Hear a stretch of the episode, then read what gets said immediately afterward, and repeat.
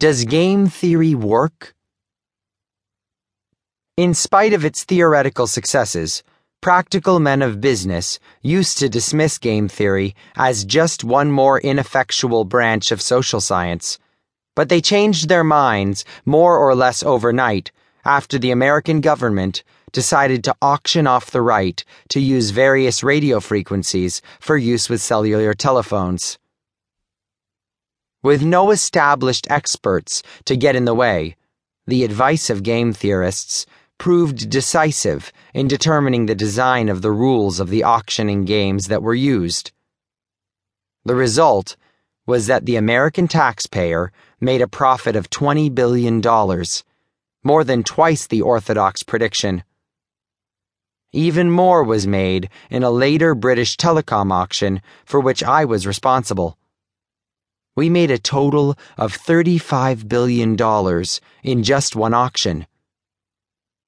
In consequence, Newsweek magazine described me as the ruthless, poker playing economist who destroyed the telecom industry.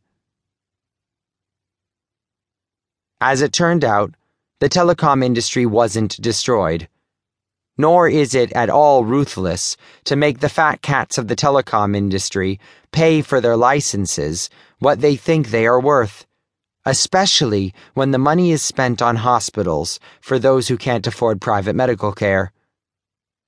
As for poker, it is at least 20 years since I played for more than nickels and dimes.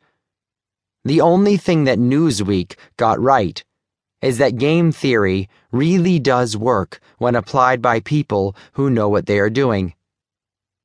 It works not just in economics, but also in evolutionary biology and political science.